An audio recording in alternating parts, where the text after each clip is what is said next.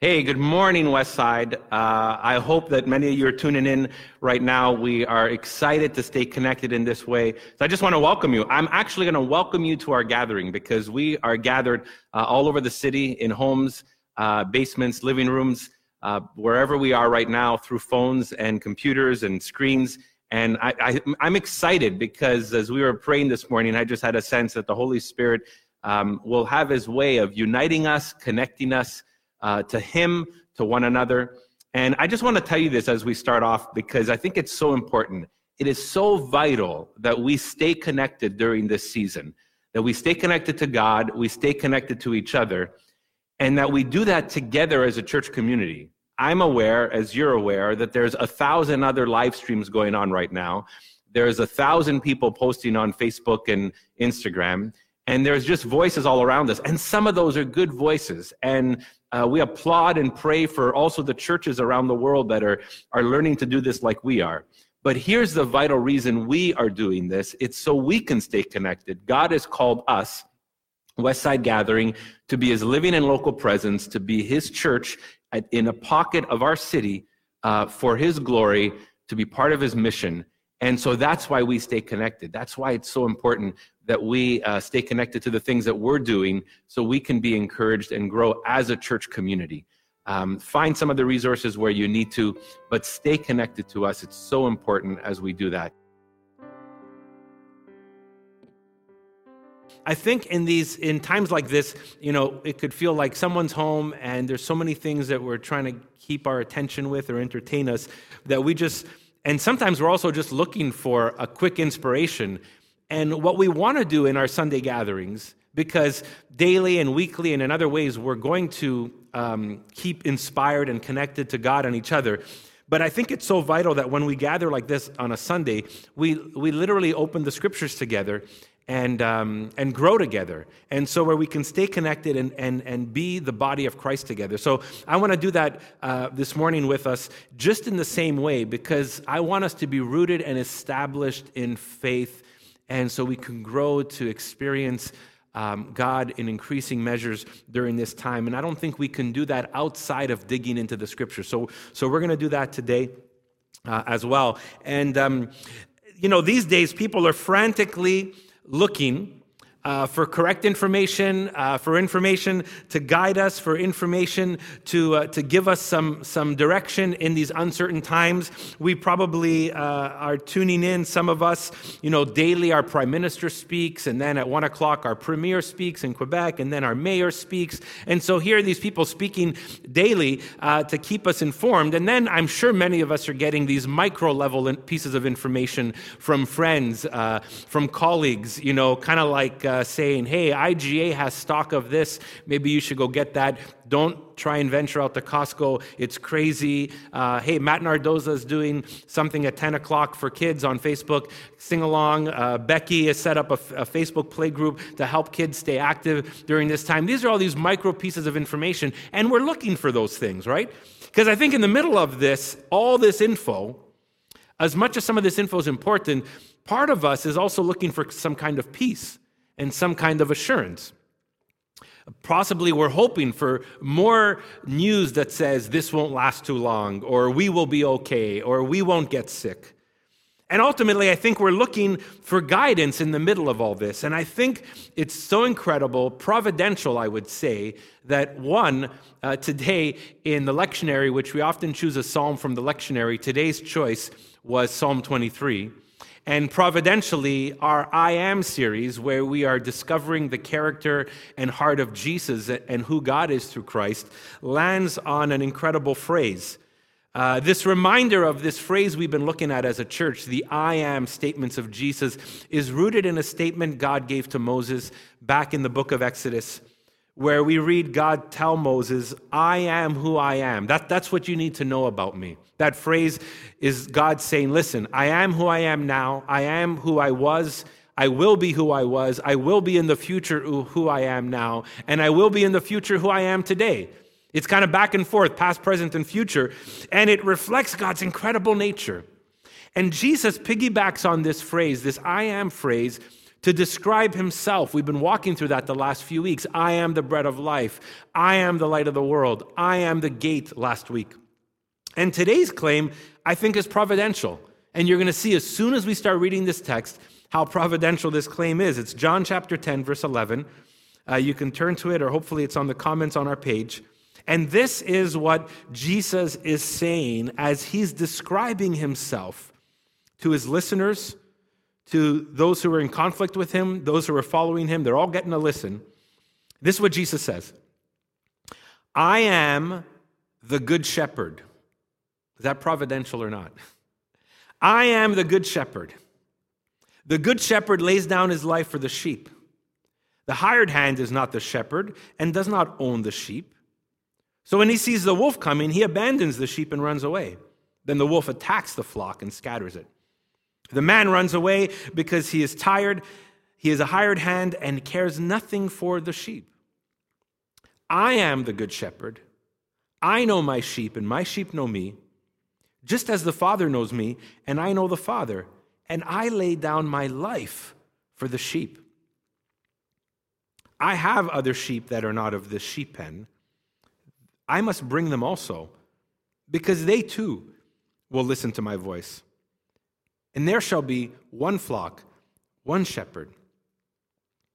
And the reason my Father loves me is that I lay down my life only to take it up again.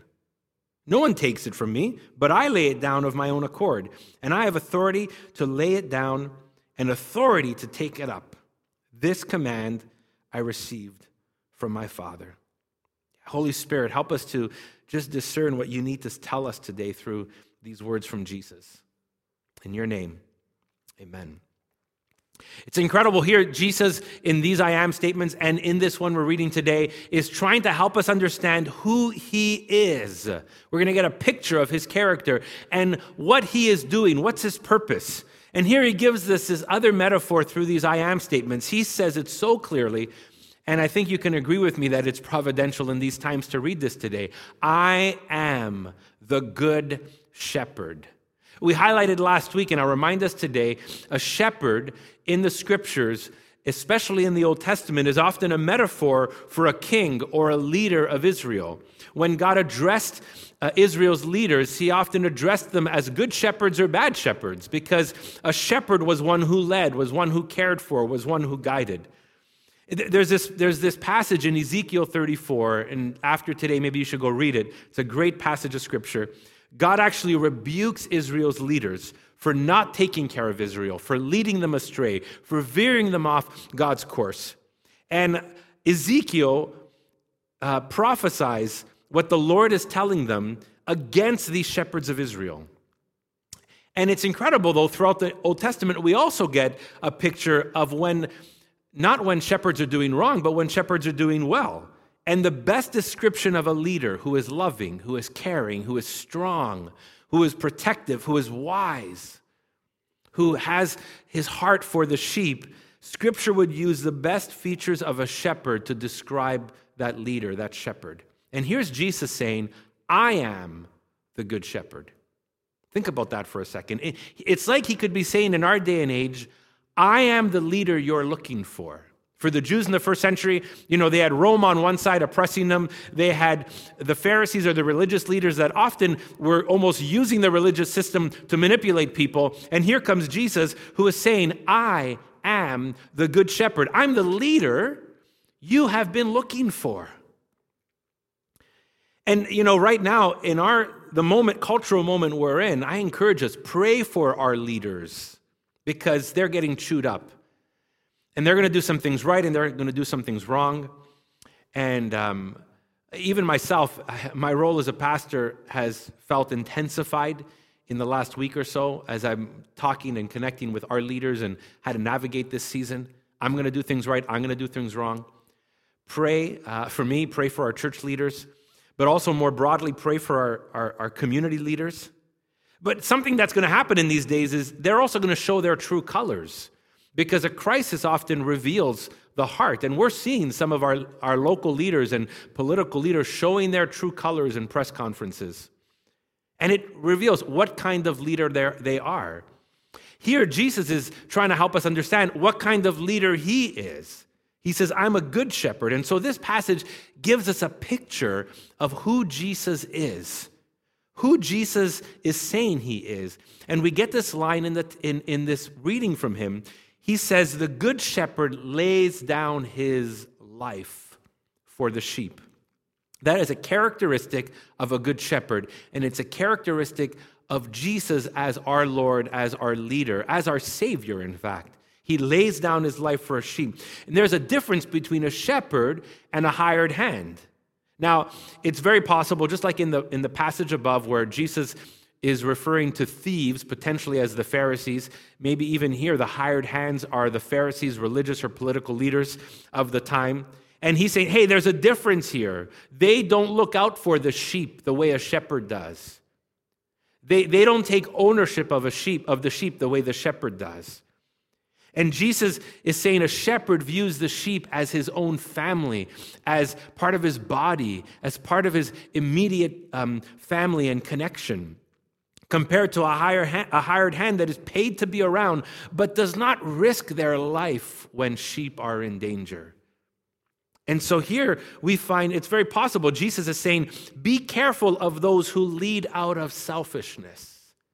We got to be careful of that in our society. We got to be careful of that in the broader church. Those who lead out of selfishness. And that's humbling because a leader can sometimes get it wrong. But Jesus says he's a leader, he's a shepherd that lays down his life for his sheep. His the picture of Jesus is selfless is one who cares, is one who's protective, is a shepherd who will do whatever is necessary, even lay down his life or risk his life to protect the sheep. The early church used to sing or recite a hymn, a poem. We find it in Philippians chapter 2. Uh, it's, it's quite known, and it was, it was distributed and shared in the early church. And it describes Jesus as this. The Apostle Paul says, and quotes this hymn, saying that Jesus, uh, though he was equal with God, didn't, uh, didn't um, you know, consider his equality with God something to be grasped or to be sought after or to hold on to, but instead he took on the form of a servant, the form of a human, even to the point of becoming obedient to death. Wow, this is a description of Jesus from the early church post the cross and resurrection because they looked back and said, This was our shepherd. This was our leader. This is our Lord, who he said he had the authority to lay down his life just like he had to take up his life, but he voluntarily laid it down for you, for me. That is the Jesus we serve. That is the Jesus who invites us to trust him. And even in this description of Jesus, he's already pointing to the cross.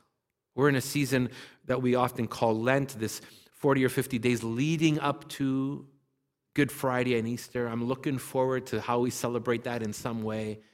But we're looking towards that. That's the journey Jesus is on as we walk through John's gospel.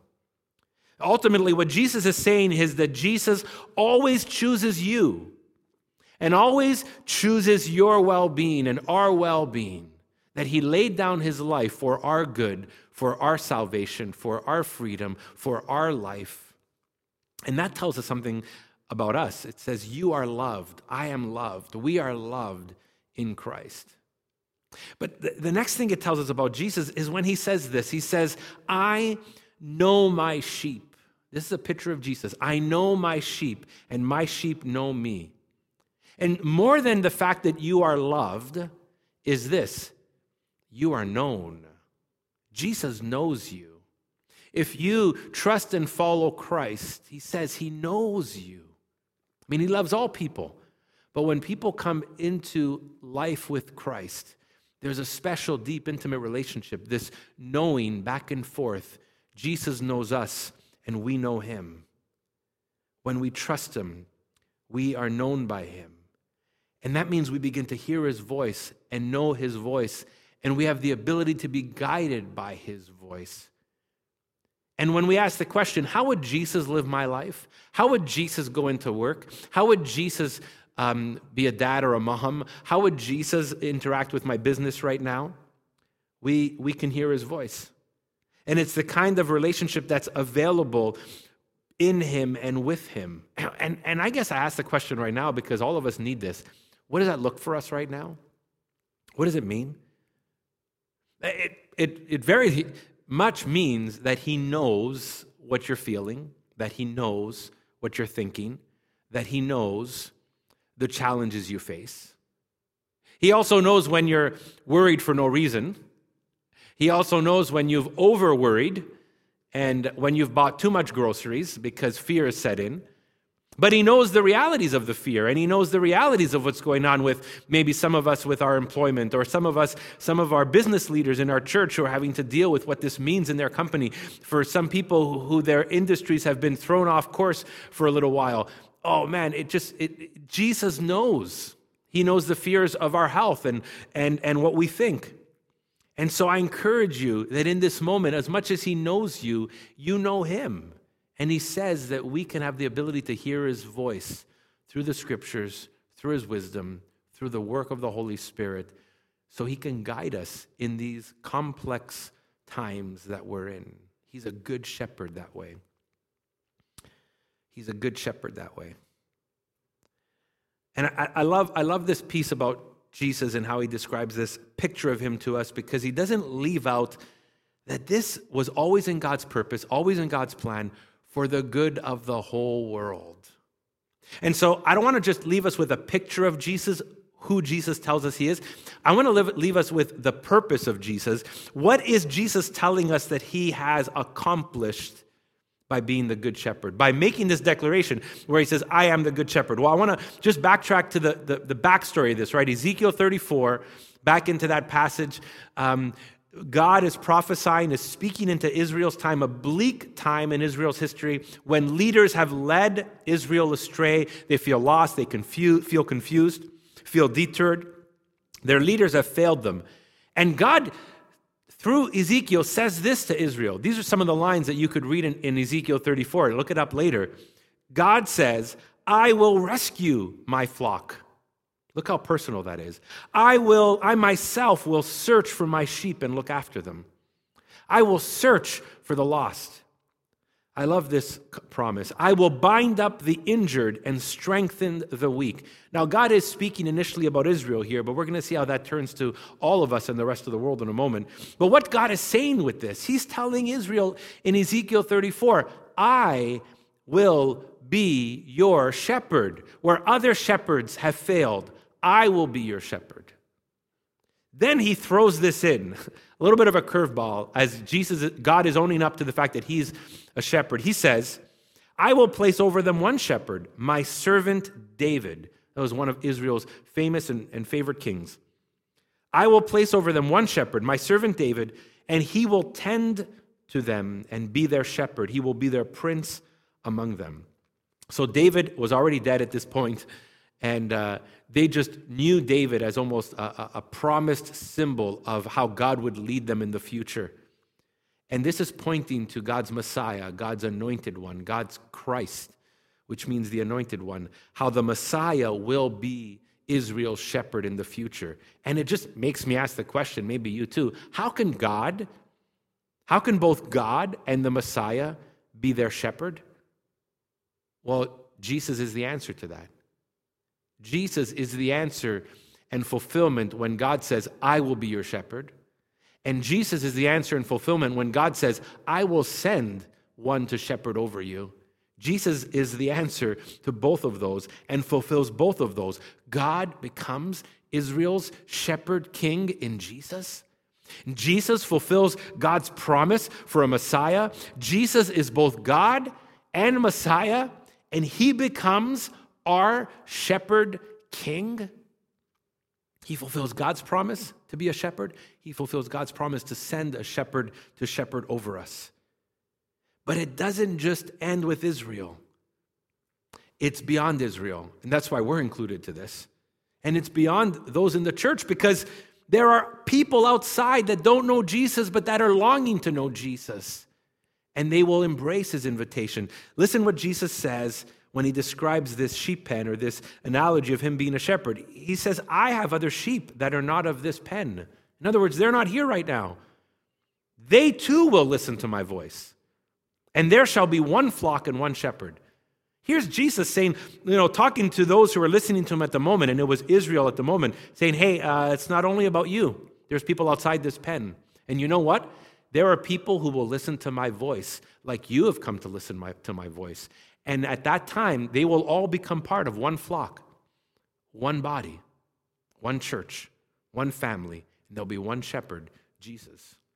This makes me realize that even today, everyone that you and I lock eyes with matters to God. Everyone that we don't know to be part of the local church matters to God. Everyone that hasn't yet come to know who God is in Christ matters to God. That He did not only intend one nation like Israel to be blessed or rescued or restored, but he, His invitation was to the nations. And the world gets an invitation because the Good Shepherd cares for everyone, because the Good Shepherd invites everyone to trust Him and come under His leadership. And if you are rooted and established in Christ, you, you need to celebrate that. Some of you are here today, I know tuning in because you've been invited, invited by a friend or you just caught wind of our, of our live stream today, and you're just saying, I, I, you're sensing that you're drawn to, to want to know who Christ is, to, to experience what it means to call Jesus your good shepherd. And I just invite you right now to understand this very important truth Jesus cares for you. Everyone that we lock eyes with, including you, matters to God. And He's inviting you to trust in Christ, to put your faith in Him, to call Him Lord, to say, I believe that Jesus has gone to the cross for me in the world and has resurrected. And if I confess that with my mouth and believe it in my heart, there is salvation, there is life, there is forgiveness and freedom for you. And I just encourage you to pursue that, even with us today or after this live stream where we can chat or maybe over email or conversation. But let me wrap this up. Um, I want us to just know these three, these three truths that came out of this. You are invited, right? Jesus is saying this. You are invited because he cares for everyone. You are known because when you come to know Jesus, you're known by him, you hear his voice, you are loved because the shepherd lays down his life for those he values. You're invited, you are known, you are valued, you are loved. And this is what makes Jesus a good shepherd. In fact, the word, you could translate it noble, and you can actually translate it beautiful. And some commentators say that the, the, what, what Jesus is getting at here is that the good shepherd is attractive, is appealing to us and to others. There is something appealing about being under this shepherd's care. There's something appealing about being under the lordship of Jesus. There's something good and, and great and freeing and forgiving and just about being under the lordship of Jesus. He calls us to follow him. We can only come through him, but there's a goodness in that, and that's appealing. And here's why you can trust him. It comes down to this, guys. We can trust him. You can trust him. You can trust him because he's good, and you can trust him because he's God. I love what he said. He has authority to, to lay down his life, he has authority to pick it up again. Yes, he went to the cross, but he also rose from the grave. We are resurrection people who live with new creation in our sights. And that is part of our life today. We can trust him because he's good. We can trust him because he's God. Let's just pause and pray. Our Heavenly Father, we started off our gathering declaring that you are a shepherd. And because of that, we can trust you and we lack nothing. We can offer our anxious thoughts to you. You lead us beside still waters. You guide us in, in our path. And God, we're so grateful how amazing that Jesus fulfills who you are. We can know you through him. We can get the best reflection of you through him. And in this incredible declaration, oh God, thank you that Christ is the good shepherd, that He has made a way and fulfilled your promise to shepherd your people and those who come to know you, and your promise that you would send one to shepherd over us. Thank you for that. God, may we rest in this truth. May we trust you. May we know that we're invited. May we know that we're that we're, we are known, that we are loved, that we are valued, and that we can trust you. God, may that truth go with us today. And may we sense it and apply it. And may your Holy Spirit do his work in us as a result. And may we share that with others and invite others in. In Christ's name we pray. Amen.